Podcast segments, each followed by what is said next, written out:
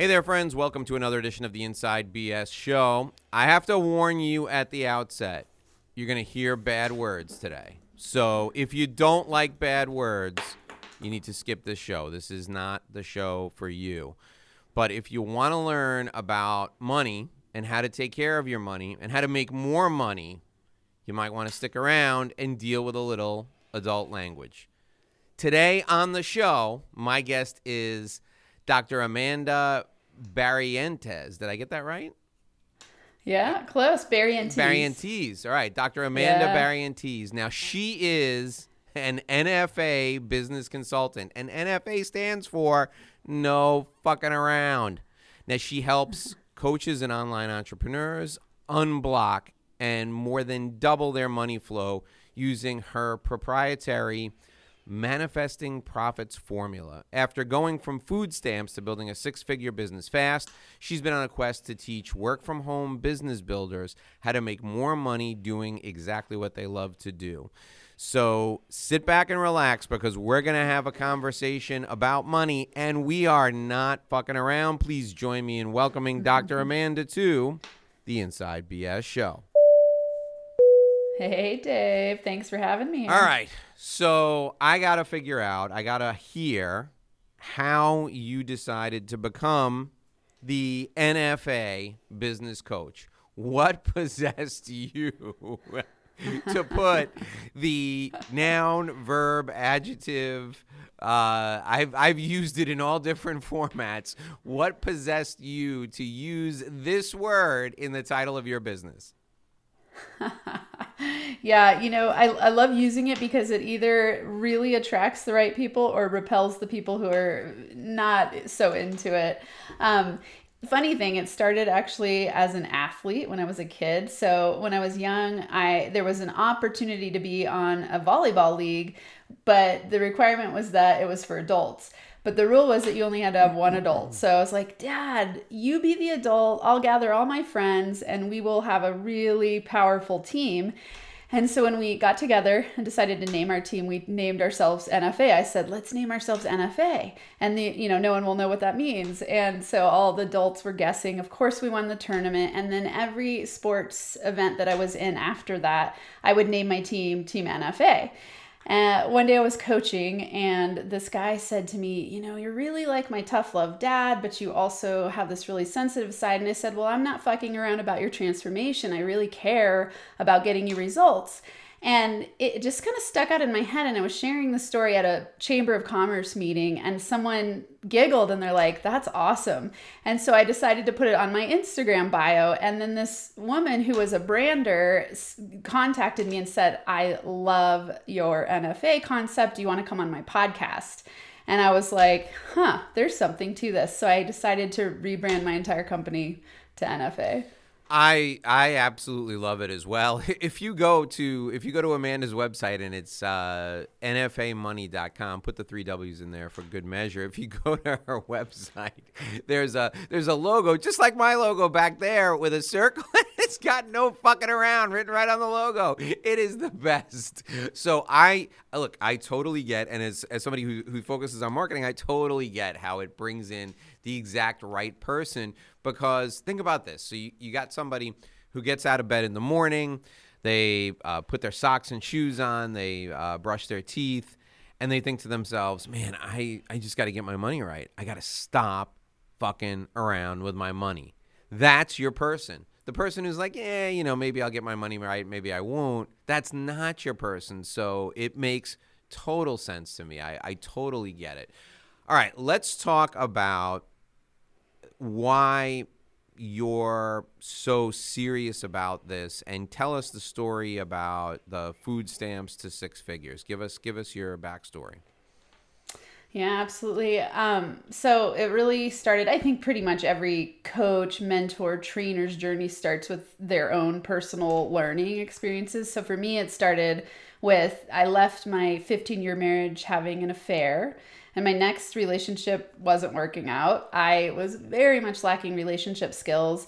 And so one night I was laying on the floor crying and I just felt really, I was scared. I mean, I have three kids and I was at this moment of facing homelessness. I live in a pretty expensive area, Boulder, Colorado, and I was a grad student and, you know, my monthly income was 1600 bucks a month. And here I am going, oh no, I've got to move. I don't know where I'm going to live. My relationships are falling apart. I have no money. My counselor, I had a free counselor and she kept encouraging me, you got to go get food stamps. You got to feed your kids.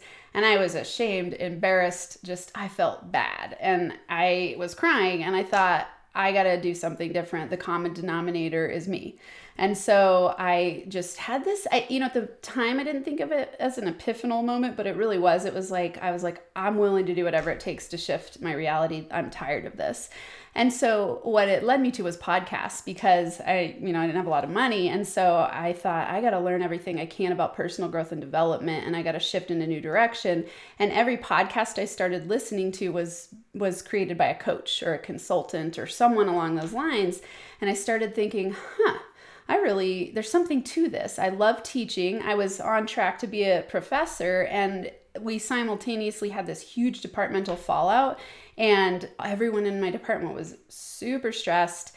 I started to realize that the academic path for me, there wasn't a lot of money in it. And I thought, I want to make more money and I want to do what I love.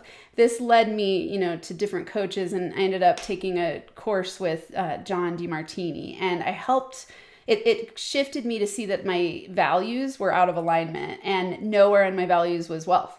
And so I thought, oh, well, I've never even read a book about money. And so I just started learning everything I could about money making. And I realized that there's some really common blocks that we have because we all get these downloads as kids about our beliefs about money and it's subconscious beliefs that keep running our money story throughout our lives. And as I started to shift that, things started to change for me. And really quickly, I went from food stamps to investing to then teaching other people about their money story, and things just completely transformed. And then when I decided to take the leap fully, I, my first year of business, I went six figures, and it's just been his you know since then food stamps have been long long in the past well it's it's inspiring that that you could do that and i uh, admire the fact that you're open and willing to express your vulnerability and I wonder if that has a lot to do with your success. I mean, one of the things that I've found is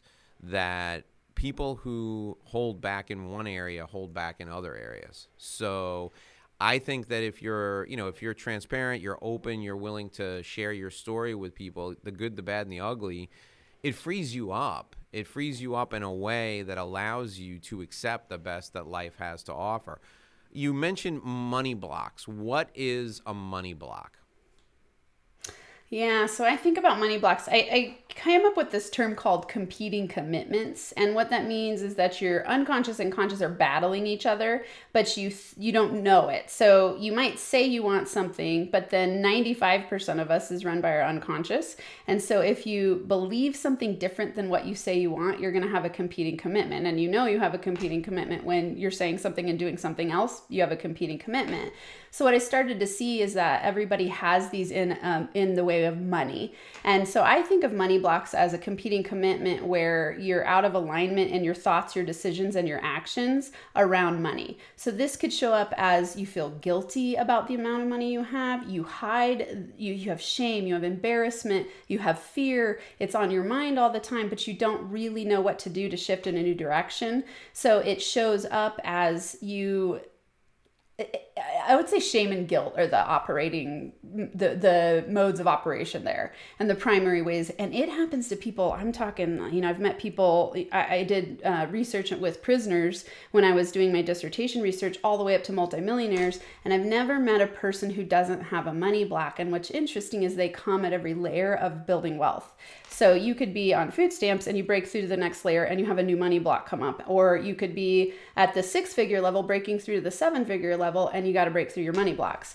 because it just brings up different things. I really think about money as this tangible form of your inner world. So I always say that your outer world is a reflection of your inner world. It's really a universal law.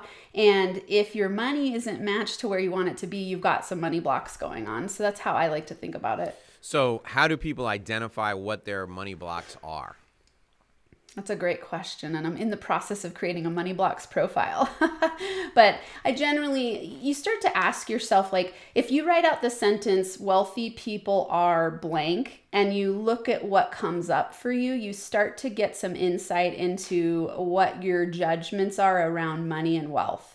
So, you know, an example might be you're driving down the road and you see someone pass you in a Mercedes and you're like, of course they're a jerk, they've got a Mercedes. And and that's an unconscious money block because you have this perception that oh, someone has a really nice car, they're wealthy, they must be a jerk. This is a really common one, you know, that somehow wealth equals bad. And you can see this show up everywhere in the movies. So, you know, this week, whoever's watching and listening, watch a movie, Eh, uh, you could really turn to any movie and you can see that often wealthy people are pitted as the bad evil force.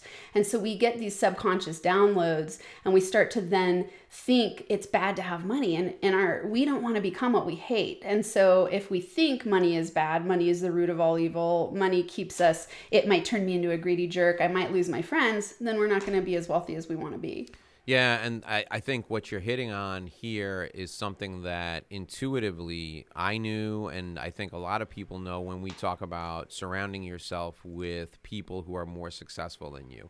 And one of the mm-hmm. reasons why I've always advocated for that is just because of the because of the beliefs and the growth opportunities that exist. You learn about things that you wouldn't otherwise discover. I think that's true of their attitude toward money as well. If you hang around with affluent people, you're going to whether you want to or not, you're going to de- to develop different beliefs about money. And if you like the people that you hang around with, you're going to find that having money not only leads to generosity, it also leads to growth and new experiences for you and the people that you care about. And your attitude about money is going to change. And, I, you know, it's impossible to attract something that you despise, or it's impossible to attract something that makes you feel embarrassed or ashamed. So if you have any of those feelings about money, you're psychologically sabotaging yourself but that can't be that can't be the only thing, right? That can't be the the the only thing you need to improve in order to in order to you know take take your life from one level to another financially. You have to there has to be other things. So what are some of the other things that folks need to get straight in their head about money yeah, you know, it, it's interesting because that mindset piece is the core of it. it. If you are stuck in your mindset, you're going to struggle to take action because you're blocking your in, your movement in the direction that you want to go. So, you know, there's in my world, I teach mindset, money, manifestation, and marketing. And in that manifestation way, you got to know what you want, take action in the direction, and then trust the universe to bring you the opportunities.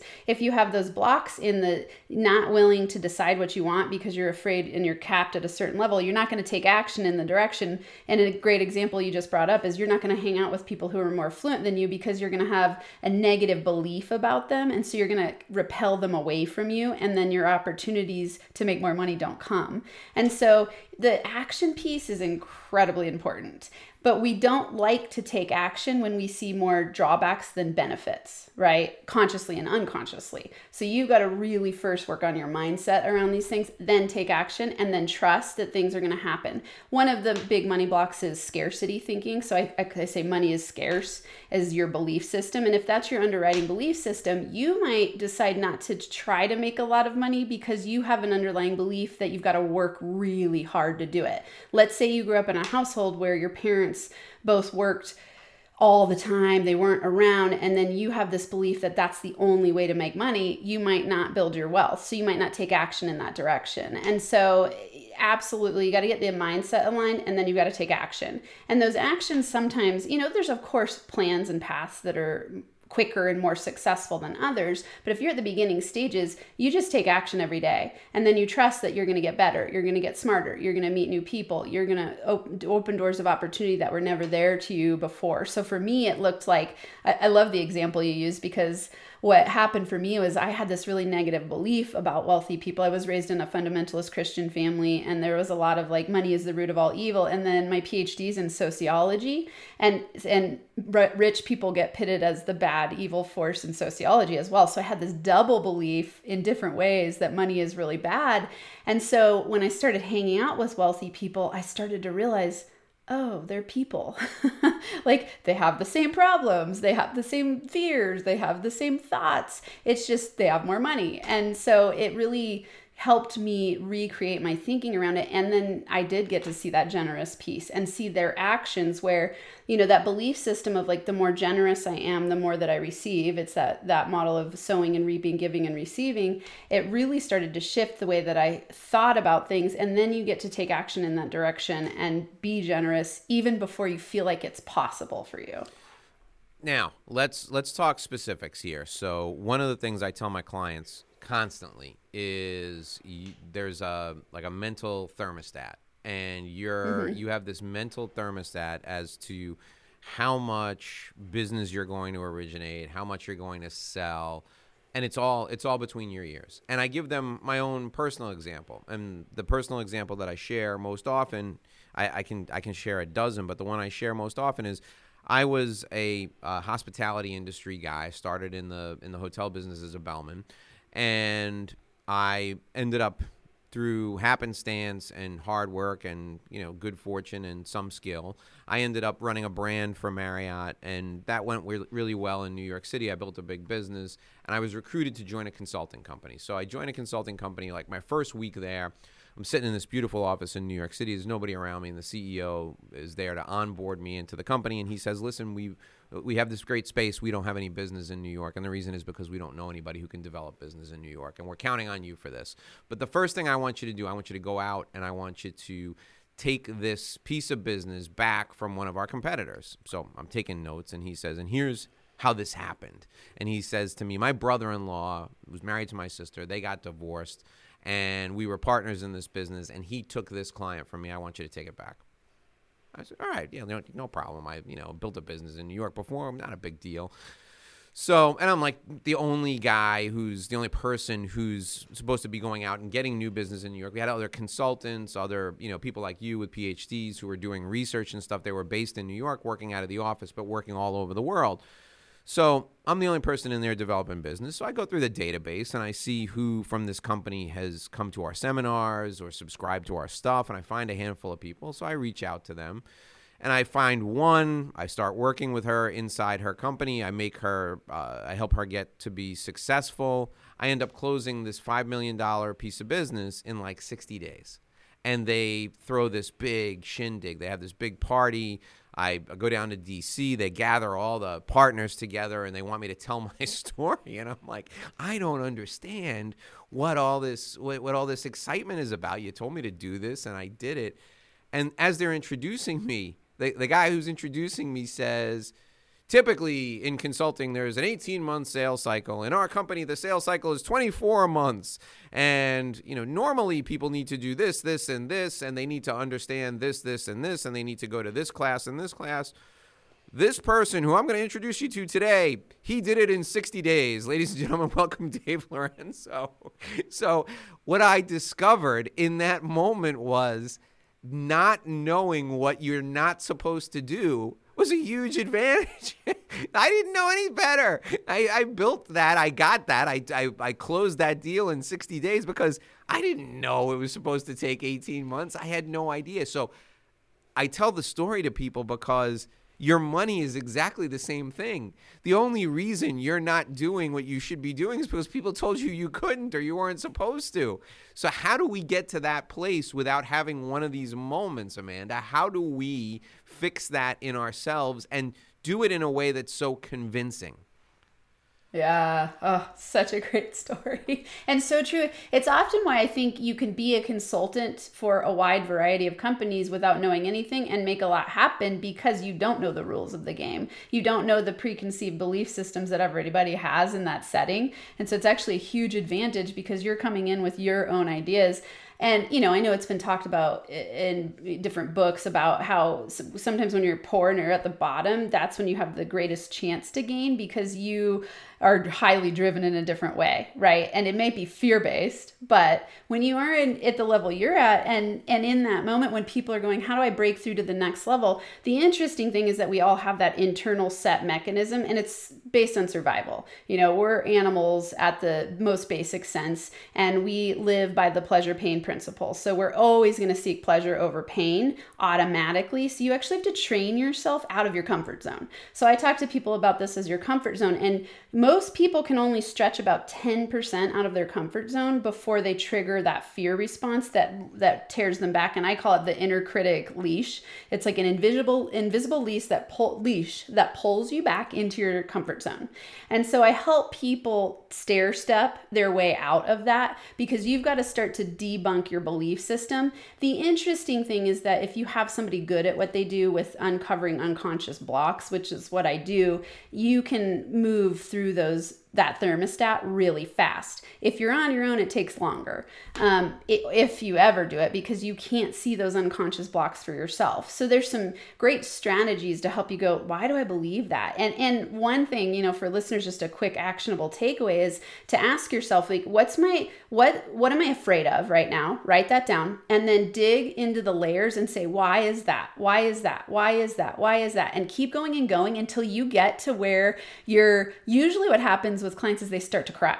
Like they go, Oh my God, I had no idea that this is what was keeping me stuck because it doesn't seem related. You could, you know, you can go from like having this belief that seems so obvious to you to something layered down, like, uh, really, it's that I'm afraid I'm going to lose my wife you know and and you're like oh my god of course i'm not going to try i'm not going to break through the next layer if i'm afraid i'm going to lose the people i love. Mm. you know and so i see this happen all the time. So you want to start to dig into those unconscious beliefs then you can move through it really quickly. If you don't it's going to always pull you back into that exact thermostat level. It's like your set point. I call it your money set point and you're going to get pulled back every time through some sort of self-sabotage thing that doesn't it's confusing because you go like why is it that every time i build my company to this level something bad happens to get me back to the level where i felt comfortable? And you're not thinking of it that way but that's what's really going on and it's that survival mechanism keeping you safe and knowing how to navigate and manage what's going on for you. Talk about the effectiveness I, I don't know if it is or not. It's one of the things i use and you can tell me if i'm doing myself more harm than good. I set little traps for myself to make myself hmm. uncomfortable to move past some of these some of these barriers right? So one of them was believe it or not and they're going to be thrilled to hear this employees. I, for the longest time i didn't have employees i didn't have a i didn't have a payroll to make and that kept me it, it kept me at a level that was comfortable for me, right? So now having employees knowing that I never want to not be able to make payroll, I'm constantly pushing to get to that next level. I'll give you another one in my in my personal life. We we my wife and I play this game. We do this all the time we figure out what we want and then we figure out how we're going to i'm going to improve grow the business in order to get what we want. So the kids going to better schools right? I want to put my kids in the most expensive school in miami. Okay. Well shit. Now now i got i got to make more money in order to do that. And i have to make more money every year because my kids are young. So i got i have to yeah. you know i have to up the level of my game in order to do that. We have a nice house in a nice neighborhood. We want to move into a bigger house in a better neighborhood. So, what do we do? We spend one day a week driving the neighborhood, identifying houses that would be candidates, looking them up, seeing how much they would cost, figuring out how much we have to make in order to get to that. These are little traps I set to myself for, for myself. My concern is this, and you tell me if this uh, if this rings true. What happens when I run out of traps to set for myself, right? What happens when you know the kids go to college and the college is paid for. I mean i'm you know i'm constantly thinking of that and that in and of itself could potentially hold you back because you're thinking well there's not going to be any more worlds left to conquer. So am i doing more harm than good or is that a productive strategy?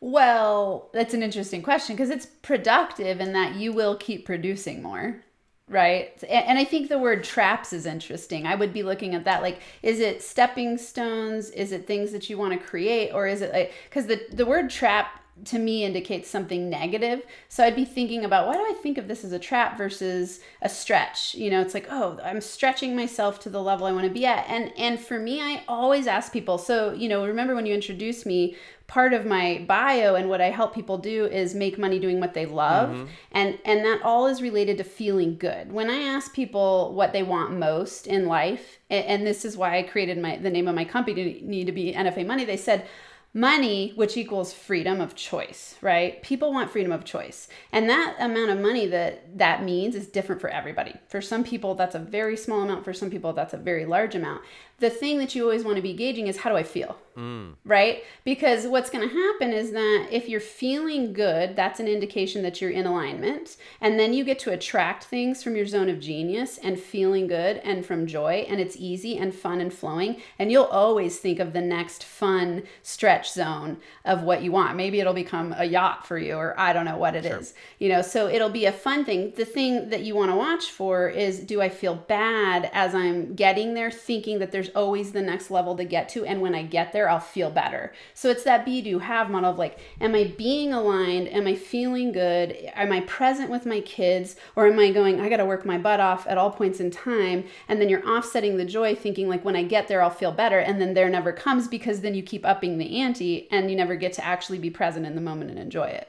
So that's how I would be thinking of that. Okay, that's interesting. So if you're if you're doing what you love, it comes naturally to you if it feels good. So basically, I need to set things up so that what I'm doing it, as long as I'm attracting clients, always feels good. If I'm making more money, it always feels good. I really enjoy what I'm doing then I mean that's that's the secret to uh, that's the secret to a career. That's the secret to never retiring. If you're doing what you love, why the hell would you ever retire? You know, I see these exactly. people who retire and their brains turn to mush within two or three years, and I'm thinking to myself, well, why the hell did you ever retire? Why did I retire? Forty years doing that? Are you crazy? Well, the, no. What's crazy is doing that for forty years. If you feel that way, so all right. So let's let's talk about uh, let's let's go into a little detail and talk about people to to people right now who are in a place where a portion of what they do they love. There's a portion of what they do they don't love.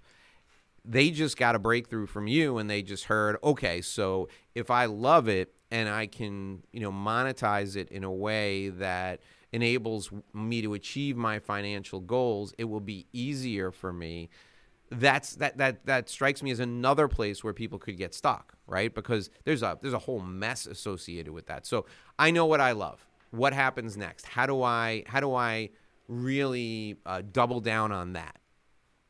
Yeah, I, I, great. It's a great question.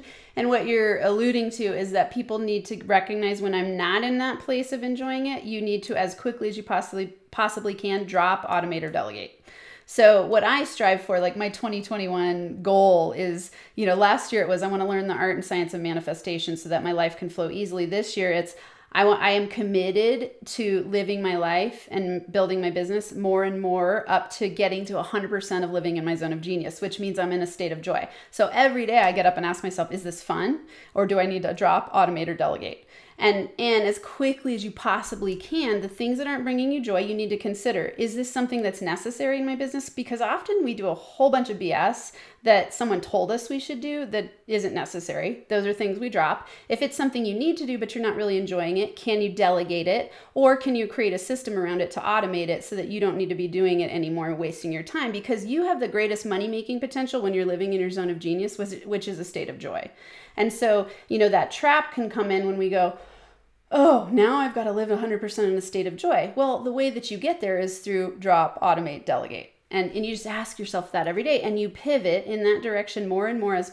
as as every day just asking yourself that question is this bringing me joy if it's not you know so you do a retrospective view and you go what did i do last month that helped me move the needle forward in a state of joy and brought in the highest roi and i always think of highest roi as the most fun the least effort highest reward you know it's like you are enjoying your business you're enjoying your life you're building your lifestyle you're present in the moment you're not feeling completely overwhelmed and stressed and you're enjoying it if anything that is a yes you keep doing more of that anything that's a no, you drop, automate, or delegate. Okay.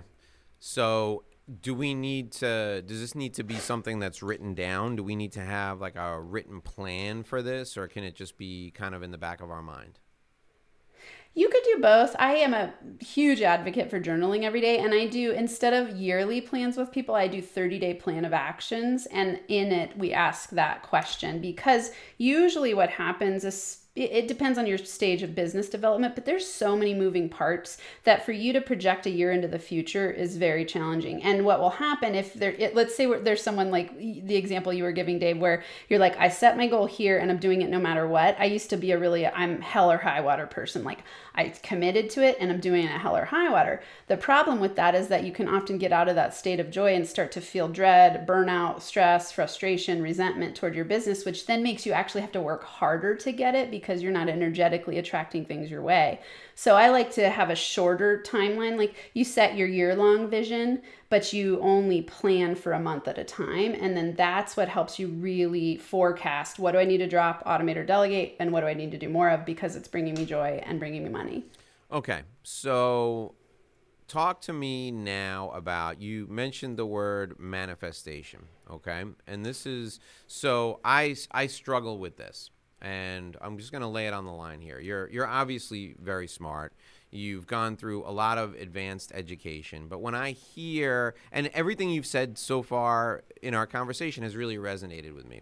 But when I hear the word manifestation, I immediately think of like The Secret and some woo, let's do some affirmations and money's to fall out of the sky and I'm to get hit in the head. Well, you know, listen, I, I have yet to find money falling out of the sky and hitting me in the head.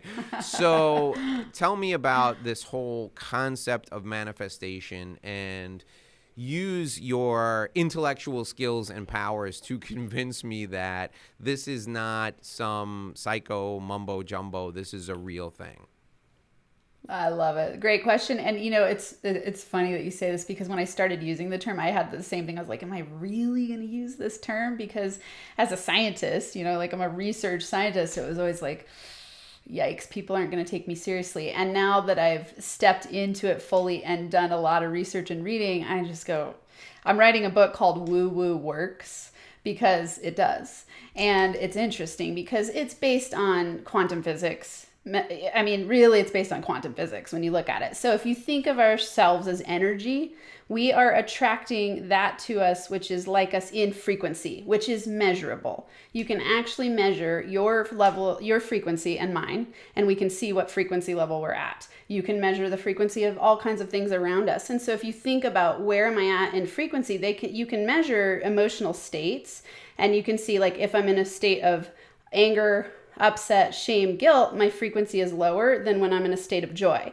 And that's why I, I help people get into their state of joy because then it attracts things to you more easily in no way shape or form is it you sitting on the couch you know in lotus position wishing that money drops into your lap sure maybe it could happen but most likely what you're thinking about is your lack of money, which actually attracts a lack of money to you. So it's about action. And I always think about it as when you're in a state of joy, you're magnetic and you're you're it, it, you're bringing a higher state of frequency to the people around you. And what that does is it opens doors of opportunity because you're also looking for it. So, this is in brain science, right? When we're looking at neuroscience, we have a reticular activating system that we train to track in a direction based on our thoughts. So, if I'm thinking all day about debt, I'm going to attract more debt. If I'm thinking all day about, ooh, how many clients do I need to pay off my investments in myself in the past, you attract more clients. So, you got to be really conscious of your thoughts because your thoughts create your reality and your thoughts have a frequency to them.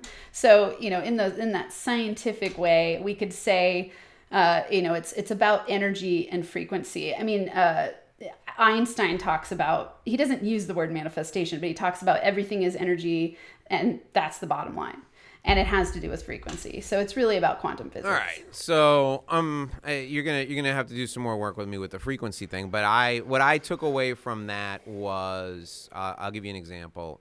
If you're driving your car, you get your hang on, I got to do this so that I, the camera can see me. So you get your hands on the steering wheel. You're driving the car, right? And you look to the right, your hands go to the right, right? You're driving your car, you look to the left, your hands go to the left, right? So what you, what we think about the the phrase that that the woo phrase is what we think about expands. But in reality, what we think about, we act upon because we're thinking about it, okay? So, you know, the frequency stuff, okay, if that helps you, but really it's just your thoughts, and your thoughts create feelings, which create action. That's that's the formula, right? So I don't. I mean, uh, the uh, you know the frequency stuff, okay, but that's going to lead people to sit on the couch and go think about making money, think about making money, think about making money, and I'm going to win the lottery. And that's just not what really happens. What really happens is, all right, think about wanting to move into a bigger house. Now, think about now what is the feeling I'm going to have when I'm in that bigger house? Now, what's the feeling when I'm hosting all my friends at this great pool party for 4th of July at this house and describe the house in detail and think about what the food smells like when somebody is barbecuing the food for you and you're not slaving over that grill in 95 degree weather and think about how smart your kids are going to be and how they're going to go to medical school and law school because of the education you were able to give them. Now, what do you feel? Oh, I feel pride. I feel this. I feel that. Then you're motivated to take action to achieve those things. That to me, you got me. With that, you got me. I believe it because it happens to me every stinking day. One way, for good or for bad, it happens to me every day explain again the, the whole frequency vibration thing. Like i just think it's thinking th- thoughts create feelings feelings create actions actions lead to results yeah, it, it, I mean, I love that you're saying that because my I have a method, neuro freedom alignment. It's exactly that. I always tell people look to your feelings because your feelings indicate where your thoughts were, and your belief system is just an accumulation of your thoughts. So look at your beliefs, look at your thoughts. Those are your feelings, and then out of your feelings, you take action and you get your results. And so it's, I mean, that map is very simple, and I like to keep it simple like that because I'm all NFA style actionable strategies that are simple. And I go, okay, the simplest thing is to go, how do I feel? How do I raise how I feel to get what I want? And the way you raise how you, you feel is by thinking about the things that make you feel good, mm-hmm. right? You think about like your kids being successful and having everything they want, and then you start to feel better, and then you start to get into action because you're like, oh, I want to create that. So your traps are much that mm-hmm. way. You know, it's like, oh, I want my kids to be in this school because you have some conscious and unconscious thought that they're going to benefit from it in their life course and that you're going to feel like a good dad and you're going to feel like a good provider and so that has you taking action spontaneous action in the direction right? And i think of that as inspired action. So you know frequency wise I almost think it's important to just drop it completely and not even consider it and just go, how do I? And, and manifestation, the word just means to make something tangible, right? You're creating something tangible out of the intangible. So your outer world becomes a reflection of your inner world in a tangible way, and money is a good measure of that. And we often track our success by our amount of money that we have. And so, you know, in that frequency realm, you can just think about, you know, they do, they'll do uh, tests on cancer cells, let's say, and, and they'll say the high, if you're in a high frequency state, you can't grow cancer. So there's some really powerful studies out there now. And with technology, it's, it's I think it's going to be incredible over the next 50 years to see what we come up with and how much we understand how our thoughts create a reality. And it has to do on measuring frequencies. And it's fascinating. Watch, um, if you haven't yet, watched the documentary Superhumans on uh, Amazon Prime. It just came out in 2020 fascinating and it talks about a lot of these things okay i'm putting it down i'll put from I'll scientists put a, from scientists around the world i'll put a link to it yeah. in the show notes as well all right let's let's talk now about one of my favorite. Uh, I call it a shortcut. I would consider it to be a shortcut. I want to hear what you think of it. Modeling behavior from other people. So if you want a boat, you go hang out with somebody who's got a boat and you say what did you do to get the boat? How did you you know how did you how did you build this great life? You know and as long as they're not like a drug dealer or a criminal or something modeling their behavior is going to be a shortcut for you and you don't even need to know how it works. You just have to you know follow the path that they've set for you. What are your thoughts on that I think it's brilliant. I think whoever you surround yourself with or by based on what you want is going to help you. I mean, I always think about, I actually call complainers crap magnets. It's like you're just attracting bad things your way and it continues to come because that's what you're thinking about. And, you know, just like we said, whatever you're thinking about, you're tracking for. So you're actually, because of confirmation bias, you're going to attract more of it your way to prove that it's true. So if you want to prove that it's true that you can have a boat, absolutely hang out with people that have a boat. Hang out with people, you know, if you're like, I want to travel the world, start daydreaming about traveling the world. You know, watch documentaries about traveling. Hang out with people that are traveling. And it, it, it you know, we say it rubs off on you, and it does. Mm. Fre- frequency wise, energetically, the thoughts you're having, the daydreams you start to have, everything starts to shift in that direction. And really, this has to do with neuroscience of your RAS and the, that reticular acting, activating system that's tracking and pulling you in that direction to prove through confirmation bias that what you're seeing is true for you. Okay. All right. So there's somebody listening right now whose uh, whose business is, has been dramatically impacted by the COVID pandemic. We're, we're recording this for those of you who are going to be listening years from now. We're recording this in the toward the end of March. 2021, and there's there's light at the end of the tunnel. There's hope in that uh, vaccines are are becoming more and more pervasive, and you can see that that things will eventually this is going to end and things will eventually improve.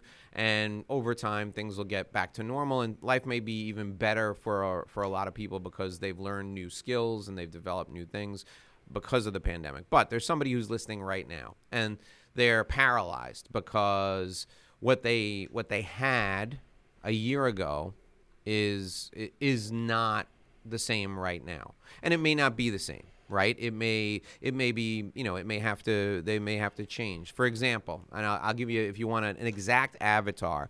There are a lot of people who uh, who listen to the show, who watch on YouTube, who are professional speakers, and you know there are people who speak you know 50, 60, 70 times a year, and they make three thousand, five thousand, ten thousand dollars a speech, and they were upper middle class, you know, high net worth individuals. Some of them and they were just decimated. And there are some people, and I know who they are, who are listening now, and there's probably tenfold more than the, the people I'm thinking of, who are saying, I'm just going to wait this out, right?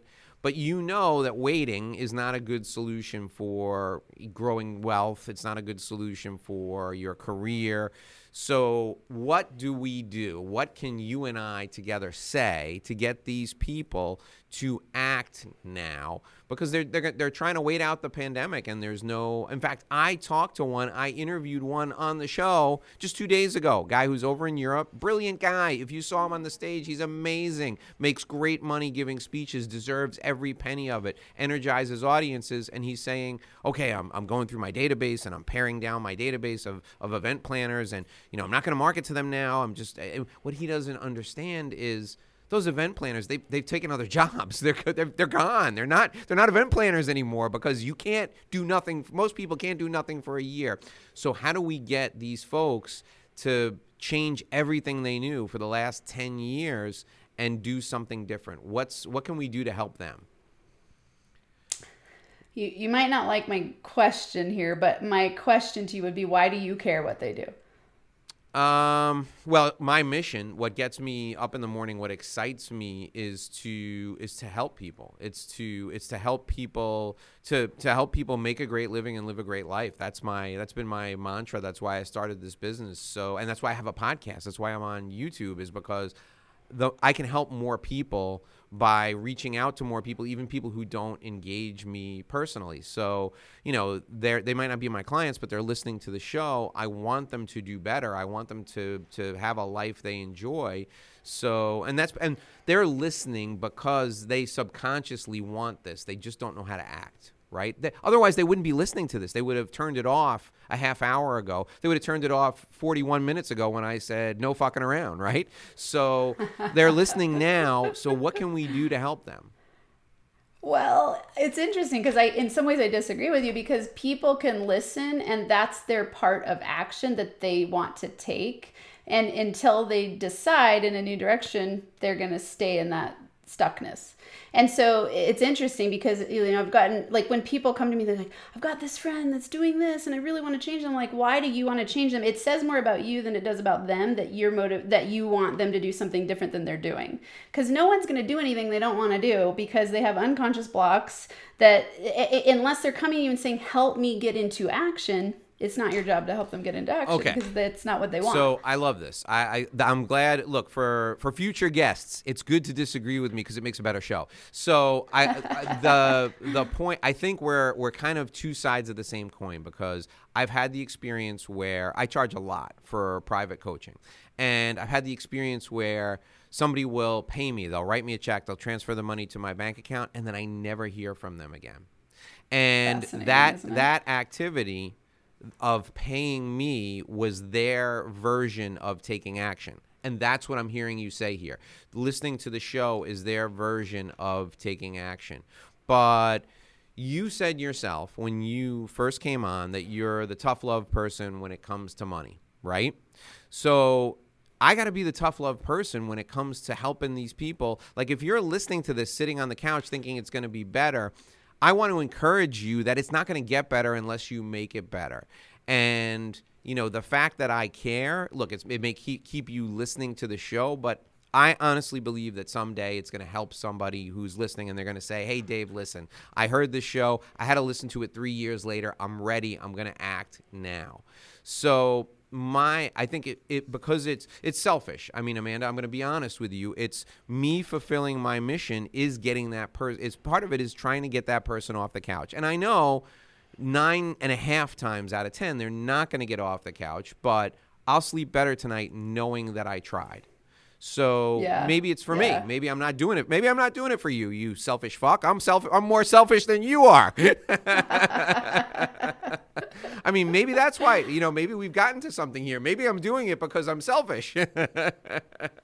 Well, it is it is fascinating to me because I go, you know, in my business, I tend to I, I like to attract people my way who are ready for what I have, which is why it's NFA. And I go, part of NFA attitude is no fucking around, radical responsibility. You got to be the one to decide, like, okay, I'm the center of my reality. I'm ready to do something different. I might not know the way, and I might have unconscious blocks, but I'm actually ready to take action. And until then, you're not going to get anyone to do anything. so I guess, look, I'm reading between the lines here, and you're saying that this attitude that I have of trying to help these people who aren't ready for help, maybe I'm enabling them. I'm enabling their their helplessness, and they think that just writing me the check and doing nothing is, you know, is enough. I and that's a sign that I've attracted the wrong person. That's what you're telling me. Yeah. Yeah. Yeah. So- Well, and it depends, right? I mean, great for you because you've got money in your bank, but for me, I always go like my clients' success is my reputation. So I go, if your success is my reputation, I'm not going to bring someone on who just wants to write me a check and isn't going to come to my meetings. Like, no way, because that's my reputation. Mm-hmm. I, I'm I'm attracting people who are like, I'm ready to take action, and I need you to help me find the way. And that's what gets me on fire because then you get to have those huge breakthroughs and have people change in sometimes in an instant. It's just one thought. They shift completely and their whole life is different. And that's worth millions of dollars potentially. Oh, I look, I completely agree with you and you know, I think you've I think you've helped me. You've clarified something for me and that's the there's nothing worse than first of all, the best feeling in the world is when a client achieves success beyond their own personal expectations but that you knew they could do originally. But you're you're helping me really clarify. Uh, there, there's there's one thing that I hate more than not being successful myself, and that's when a client has invested in me and they won't do the work and that I feel like that's out there and that's hanging over my head and their head. And you know, 3 years later the day is going to come where they're going to wake up and they're going to go, "Oh shit, I gave that guy all this money. Let me let me see if he's going to give it back to me." And it, it's never, I'll tell you right now, I've been doing this a long time. It's never happened. Nobody has ever called me and said, I want the money I gave you five years ago back because they know they're not going to get it. That money's gone. That was, that was spent five Yeah. years ago. But set that aside for a minute. It was on them to act within the one year time period we agreed they should take action, and they didn't do it. I'm welcoming of them at any point during that year but the fact that they're not willing to do it they've got to take responsibility for themselves all right so Yeah. let's let's get into um, in the in the few minutes we have left let's get into how you structured this business so that and this is fascinating to me and i love it so that you would attract only the people who are ready willing and able to to take action on this, right? So we got the name of the company, and the name of the company does a lot. The name of the process does a lot for uh, for attracting people. Do you do you actually sit across from people and go, "I don't think you're ready. You're not ready," and they and they and they go, "Well, what do I need to do to get ready?" and they change, or do they just go away and never come back? How does that work? It's a, it's a good question. And I wish I could give you a super clear answer. Like I have a system for this, but I don't. I generally gauge it on my initial meeting. I'm really big on my initial meeting, getting to know people well and not, you know, like I don't, at the moment, I don't pawn off that initial sales meeting to someone else because I want to know if they're going to succeed based on what I know creates the magical, you know, kind of what what the characteristics of someone who's ready to take action are. And so I like to have that meeting and I've definitely had consults with people where I just I know in that meeting like you're going to get a good takeaway in this moment and I don't want to work with you and, and, so I just don't follow up. If and, and, the thing is, if they really want it, they'll follow up with me, mm. and that to me indicates something different. And so you know, I I know that the fortune is in the follow up, but there are definitely people who I don't follow up with because I go, you're not ready. You're looking for a magic pill. You don't want to do the work. You don't want to actually see yourself clearly. You don't want to face your shit I, am not the right person for you because I don't have a magic pill. Like it, there is no magic pill. The magic pill is learning. It, it, you know, there isn't a. when I say quick, easy, like there is no overnight success. I don't believe in that. You know, you got to break through a lot of stuff. You got to be will, willing to face yourself. The, the work that I've done to go from you know having an affair, being on food stamps, feeling terrified every day to get to where I am now has been significant. You know, I haven't just isn't just like I sat down and hired one person for a session and all of a sudden I'm better. I've I've looked deep within and I do daily habits that cause me to have a different life. And so the results are in the shifting of my thinking and the actions that I take to then create the different life that I want. So when I'm working with people who, you know, you can tell like I would never take on a client who someone else is paying for them no way. Like i don't give things away for free. I don't there's just some some things that i i do and i go like if they're not willing to commit to a certain period of time if they are begging for a discount like there's certain things i go you'll figure it out when i was on food stamps i came up with $2000 to work with john Demartini because i was like i just knew this was the way i need to go and it opened the door of everything that i'm experiencing right now because i invested in myself and took action in that direction and knew i'm going to be radically responsible and i'm going to do whatever it takes. And those are the kind of people that I like to attract. Yeah, I the um, the part of the the story there about you found the money to do what you want is is the part that I stress to people all the time. And I I want to drill down on two things that you said that are very difficult for people to grasp. You don't do anything for free and people who ask for discounts are going to be trouble from day one, right? I that's my that's been my philosophy forever. I've done uh, I've I've done scholarships where I've given people scholarship opportunities to come to events, and again I do it for me. I don't do it for them because it doesn't work out. It never works out the way you want it to work out. What happens, in my opinion, when you give somebody something for free is they immediately devalue what you're giving them. It doesn't it doesn't lift them up. It brings in their mind, it brings your offering down. So give me your I'm sure I'm sure there was a there's a well-reasoned process for those two things, not giving anything away for free and, you know, being weary of people who ask for discounts what what led to those two uh, kind of policies that you have? Where did where did you did, why did you come up with those? Where did they come from? Yeah, I, I, so agree with you. And I was I was so grateful that the first coach that I wanted to get into his program, it was a relationship course to become a relationship coach. That's what I thought I was gonna end up doing. And I had been listening to his podcast for a couple months and then come to find out he lives where I live and he was starting a school and and it was six I think it was 55 or 6 thousand dollars, fifty five hundred or six thousand dollars, which to me at the time was an astronomical amount of money. And I didn't have credit cards, I didn't have the money, so I emailed him this big long thing like scholarship, this, that, and the other. And he said, "I never give anything away for free." Exactly what you're saying. It devalues you. You will find a way. And he said, "And I will work with you on part of it." and and he could see my fire you know so it's like i came up i sold things i mean i just was like i will do whatever it takes and that caused me to be incredibly resourceful see that i could come up with money um, be all in invested. I ended up doing work study. Like I, I i made it happen. You know so it's like sometimes i'll discount things. If i can tell someone's on fire and they don't have that amount of money and uh, you know you, you i can tell by certain questions i ask if they really are just bsing and you know they're paying a whole bunch of money for vacations and they just don't want to pay me versus like they really don't have the money and they really need the opportunity but I make them come up with something. Absolutely. And that tends to work. If you discount it, I've done it before where I, have learned the lesson the hard ways sometimes. You know, it's like I've discounted before and then I see like their Instagram feed of them on vacations and I'm like, oh, interesting. so, you know, I've just learned exactly like you're saying, it devalues you and it devalues them. And ultimately, you're setting up a money block for them by them modeling you giving things away for free.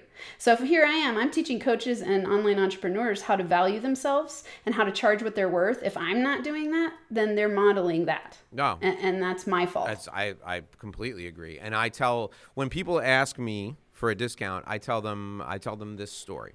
Years ago, I, I was working with I, I was working almost exclusively with lawyers when I when I first went out on my own and I'm working with an immigration attorney, and I was charging her again. This is like 15 years ago. I was charging her like a thousand dollars a month, and I was going to her office. So I'm, um, you know, once a week in her freaking office. I mean, I was out of my mind. I was crazy. So I'm doing this, and you know, miserable, driving half hour each way downtown in traffic. Sometimes it takes me 45 minutes or an hour. And I'm in her office, and she sits down and she tells me, "Listen, we're we're having a bad cash flow month. Uh, I'd like you to take a reduction in your fee. I don't want to cancel because I, I am I'm, I'm getting value out of what you're what you're do what we're doing together. So we end up coming up with a discount. I'm charging her out eight hundred dollars a month. Okay, and two weeks later, I get a call from her assistant that she's not going to be able to make it. So I go I go into her office afterwards, and she's tan and I'm like, where where were you? What what happened? Oh, I went on vacation. I was in the Caribbean. We I went away for a week and we stayed at and she tells me the name of the place I stayed and it's like what I'm charging her per month per night. Okay? She paid per night what I'm charging her per month and I, I I was physically upset. I mean, I was like my hands were shaking. I started to sweat and I stood up and I said, "Listen, I'm not going to be able to work with you today because I'm actually really aggravated because just 3 weeks ago, you, you know, you're you're weaseling me down for a $200 a month discount and you paid my monthly fee for a night in a hotel." That tells me that you just don't value the work we're doing together at a high enough level. So here's what I'm going to do I'm going to leave now and I'm going to spend some time thinking about whether or not I can continue to work with you. And if I can't, I'll give you the money back for this month and we're going to part company because I just can't I just can't handle it. And uh, she emailed me and emailed me and emailed me. She made up the money she uh, had discounted, and she we never had a problem after that. We remained friends for the for the, she worked with me for over 12 years after that. We never had another discussion about money. Even when I became more successful, I never raised her fees. But that was a seminal moment for me, and I never discounted. Uh, you know, I did I did one discount because of COVID for for one particular person, but other than that, I've I've never discounted my fee after that because of that that very situation. I mean, I felt like such a sucker in that moment. The bruise is it's still there. The wound is still there. So it's never going to happen again. You don't have to worry about it. But that's, you know, we do a disservice as much to them as we do as we do to ourselves. You know, that's like the I tell people all the time, don't loan people money because the minute you loan them money, they're going to go on vacation and you're going to hate them. And that's exactly that happens every stinking time. You loan somebody 10 grand, they spend 4 grand on their bills, 6 grand on going on a, on a great vacation. It always happens. Yeah. Yeah. So, what do we need to what are what are give us three things we can do right now to change to to stop fucking around when it comes to money? What are the first 3 things we need to do? Get conscious of your money blocks, which is funny to say because if you were, you wouldn't have them. But really, what you want to start doing is like it is massive self reflection about what your beliefs are about money and about wealthy people. And I don't care what level of wealth you're at, start doing this and see what happens. Have conversations about money. Talk to yourself about money. Understand your beliefs about money. Analyze movies. And when you're seeing wealthy people around you that are at a higher level than you, what's your judgment of them? Because whatever you judge and the way that you judge it tells more about you than it does about them. And so just remember that piece. You know, uh, live by the golden universal law that your outer world is a reflection of your inner world. So if you don't like what you're getting on the outside, I don't care if it's in relationship, money, business, anything, you need to change within. And you just start asking yourself, how can I shift myself and be radically responsible? And then I'd say, you know, I, I, I don't know the range of, of business people that are listening or watching this, but it's like learn everything you can about money making multiple streams of passive income is, is how I gauge true wealth. You know, it's like if I could quit my job, my if I could leave my business alone for a month and it would still generate wealth, that's freedom, right? So it's like everything I'm setting up in my business, I go, I want to have long term, multiple streams of passive income that are fun to create and think about it as a money game. And you know, I'm I'm just at the beginning phases, so I'm definitely not there yet, but I'm building the foundation for that. And I got a little bit, you know, I'm a little late to the game, but other people aren't, but just focus on that and have fun while you're doing it. If you want to attract money your way instead of working your ass off, and if you have that money block, like I got to work really hard all the time and then I'll be happy when I get somewhere, you got money blocks. And you're going to have to continue that cycle of working hard because you're going to prove to yourself it takes hard work to make money. So I'm not saying you're not going to work to make money, but it, it shouldn't feel drudgerous and stressful. And, you know, I call it being on the treadmill of BS where you're just going, going, going all the time and never enjoying and not, po- not present, not there for your family because you're thinking about how you want to support your family financially, but then you're not present with them. That's not wealth. So I really like to help people build genuine wealth where they do what they love, they feel good while they're doing it, and they build that long term foundational passive income. Okay. So people need more uh, Dr. Amanda. Where can they get more Dr. Amanda? What's the next step? So somebody's convinced. They love what you had to say. They want to work with you tomorrow. What what do they need to do? to, they can go to NFA Money Masterclass. That's one way to just, you know, get in my community, in my circle. My handle is at NFA Money for everything. I'm on YouTube, LinkedIn, Facebook, Instagram, and there's I have a podcast called Max Potential Money. So there's there's a lot of great ways to connect with me. But I'd say if they want to work with me immediately, go to the NFA Money Masterclass, watch that, and it'll give them a, a link to hang out with me, and then I can assess whether they're actually ready. Okay. All right. That's great. We're to put all that in the show notes. It was an absolute pleasure having Dr. Amanda with us today. You know, I'll I'll tell you something. I I was initially one of those people who when I saw the name of your uh, your company, I was like, I need to find out more about this because that's who I am. I don't fuck around. So Dr. Amanda, all right, help me with this now. Barrientez, Barrientez? Is that did I get Got it? it. Barrientez. Okay. Yep. So Yep. go to nfamoney.com. Dr. Amanda's stuff is there. Go to nfamoneymasterclass.com. Sign up and you can take the masterclass, find out more about her and then have a consultation with her and you can get your money straight. That's all that's all you need to do. Really, if you if you want to take the next step and break through all the crap that's holding you back, the BS, right? This is the Inside BS show where we're helping you cut through the inside BS about money. Go to nfamoney.com or nfamoneymasterclass.com. Sign up there, and Dr. Amanda will get you straightened out. Dr. Amanda, thanks so much for joining us. It was a pleasure having you. Thanks, Dave. It was great to be here. All right, folks, that'll do it for this episode of the Inside BS Show. Sometimes we give you inside BS strategy. No. Sometimes we give you inside BS. Sometimes we give, sometimes we take it inside some kind of bullshit. Today, we removed all the bullshit. That was it. We weren't fucking around today. Dr. Amanda was with us. She helped us get our money right. Listen to this show over and over again. Go to NFAmoney.com. Get involved with Dr. Amanda. Until tomorrow, I'm Dave Lorenzo. I'll be back here with another interview, but there's no way it could be as good as this one. I'll see you tomorrow. Until then, here's hoping you make a great living and live a great life.